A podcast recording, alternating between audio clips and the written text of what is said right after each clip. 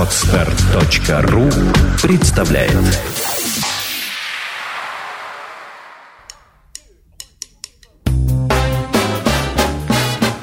Слушать здесь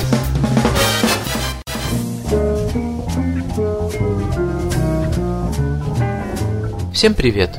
У микрофона Андрей Соловьев.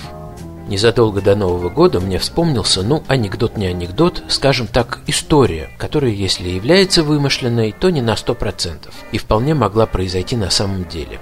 В 80-х годах в Японии случился коньячный бум. Спрос на коньяк и на родственные ему бренди и другие аналогичные изделия стал стремительно расти. Цены поднялись следом. Ну и предприимчивые японцы начали думать, как насытить рынок благородным напитком и при этом не ждать 12, 15 и более лет, пока он созреет в бочках. Сначала проанализировали химический состав, собственно, коньячного спирта, который разливается по бочкам до созревания. Потом такой же процедуре подвергли коньяк мелизим шестилетней выдержки. Оказалось, что состав зрелого продукта на порядок богаче, чем состав сырья. Настаиваясь, напиток берет и из бочки, и из окружающей среды огромное количество ферментов, ароматических веществ, естественных красителей, ну, не знаю, чего там еще. И вот склонные доверять науке и современным технологиям японцы подумали, а что если не ждать долгие годы, а собрать все компоненты и добавить их прямо в молодой виноградный спирт. И вот собрали необходимый набор химических веществ. А в составе созревшего коньяка их сотни, если не тысячи. Все взвесили и добавили в чистый виноградный спирт. И получилась ерунда. Хотя формально состав был идентичен составу коньяка, проведшего несколько лет в дубовой бочке. Потому что рождение благородного напитка – это не только процесс, это отчасти чудо, тайна, откровение, как и рождение новой книги, картины, поэмы – если кто-то от корки до корки выучил учебник гармонии, это не значит, что теперь он будет создавать одни только шедевры. Может быть, немного неожиданно, но в продолжение этой истории предлагаю послушать запись певицы, которая прожила очень необычную жизнь.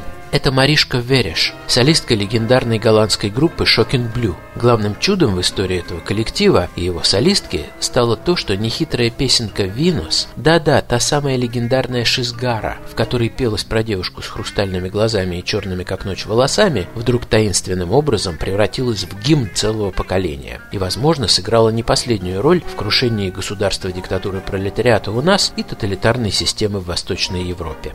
Десятки, сотни, а может быть и тысячи музыкантов пытались понять, в чем тайна, в чем мистика этого нехитрого сочинения, вновь и вновь разбирая и анализируя его простую мелодию, несложный ритм и банальную гармонию. Но загадка успеха Shocking Blue так и осталась неразгаданной. Сама Маришка Вериш относилась к своей славе очень спокойно. После распада группы она увлеклась цыганскими песнями, Маришка Вериш цыганка по происхождению. А потом с увлечением окунулась в мир джаза. В 1993 году она даже перепела некоторые популярные номера из репертуара Shocking Blue в джазовой манере под аккомпанемент джазового ансамбля. Главный хит «Venus» правда не очень хорошо лег на свинговый ритм, а вот другую свою популярную тему «Shocking You» ей удалось превратить в зажигательный джазовый номер.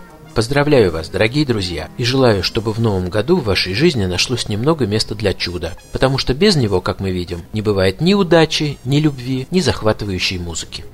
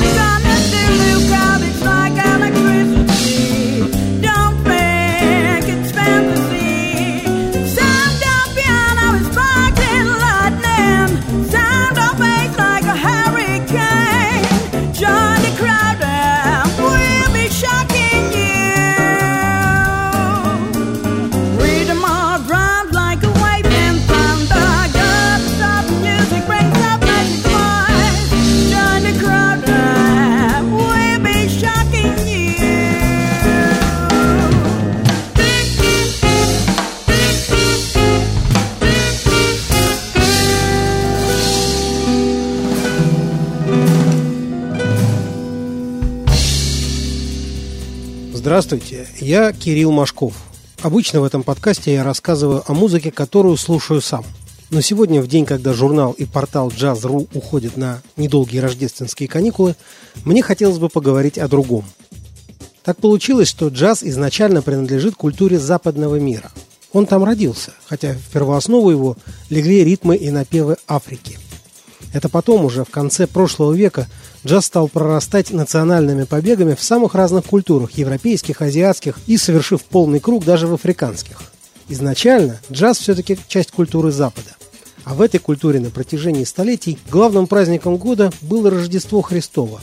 Не Пасха, Светлое Христово воскресенье, как у восточных христиан, а именно Рождество – Оставим споры о сравнительной значимости этих праздников богословом, хотя, конечно, ощущается какая-то странность в том, что для западного мира Рождество исторически оказалось важнее. Рождается-то каждый, а вот воскрес, поправ смертью смерть, один только основатель христианской веры. Но, тем не менее, Рождество – чудесный праздник и в нашей культуре. Так сложилось, что празднуем мы его через 13 дней после западного мира, потому что с 1582 года по Рождеству Христову западные и восточные церкви пользуются разными календарями, и разница между ними в 16 веке, составлявшая 10 дней, к нынешнему времени достигла 13 суток. Благодарю Андрея Соловьева за замечательное поздравление с Новым годом и со своей стороны поздравляю всех, кто отмечает этот праздник, с Рождеством Христовым, которое в нашей культуре до самого конца 21 века отмечается в ночь с 6 на 7 января. Для западной культуры, в среде которой родился и вырос джаз, характерен колоссальный коммерческий культ Рождества. Я сам наблюдал такой феномен. Если американцы слышат мелодии рождественских песнопений в неурочное время, например, в феврале – то у них начинается приступ нервного хохота, потому что за предрождественский сезон этими мелодиями шоу-бизнес успевает пропилить им головы насквозь. И все равно каждый год миллионы людей в западном мире, особенно в Северной Америке, продолжают покупать килотонны сувениров с рождественской символикой, а сотни артистов записывают специальные рождественские альбомы, которые прекрасно продаются. Не стоят в стороне и джазмены, поэтому я хотел бы поздравить вас с наступлением Рождества Христова именно джазовой записью – так уж сложилось, что самой главной рождественской мелодией, если судить по количеству записанных версий и по числу воспроизведений в радиоэфире, кинофильмах и так далее, можно назвать песенку «Jingle Bells» «Звените колокольцы». Интересно, что написана она была не для какого не для Рождества, а для церковной службы на День Благодарения, праздник колонизации Северной Америки, который отмечают в США 4 ноября. Песенку написал в 1857 году органист и хормейстер церкви в Саванне, штат Джорджия. Звали автора Джеймс Пьерпонт. Ну, казалось бы, какие в жаркой субтропической Джорджии сани с бубенцами. Какое катание по снегу, о котором поется в песенке. Однако Джеймс Пьерпонт был родом из Бостона. А Бостон, наверное, самый холодный и снежный из крупных городов восточного побережья США. Вот и песенку эту Пьерпонт написал не для той церкви, где служил, а для своего родного прихода в Медфорде, пригороде Бостона. Для совместного прослушивания я выбрал современную и весьма джазовую версию «Jingle Bells». Это гитарист Фрэнк Виньола, которому вчера, 30 декабря, исполнилось, кстати, 46 лет. Родом он с Лонг-Айленда. Дебютировал в рок-музыке, например, в 80-е годы играл самим Ринго Старром, бывшим барабанщиком «Битлз». Но в 27-летнем возрасте Фрэнк Виньола был уже признанным джазовым гитаристом и подписал контракт с крупным лейблом «Конкорд», все 90-е годы он выпускал на нем сольные альбомы и заработал большой авторитет. Мы слушаем запись квартета Франка Виньолы, выпущенную к Рождеству 2008 года. До встречи в новом 2012 году. Всего вам самого джазового.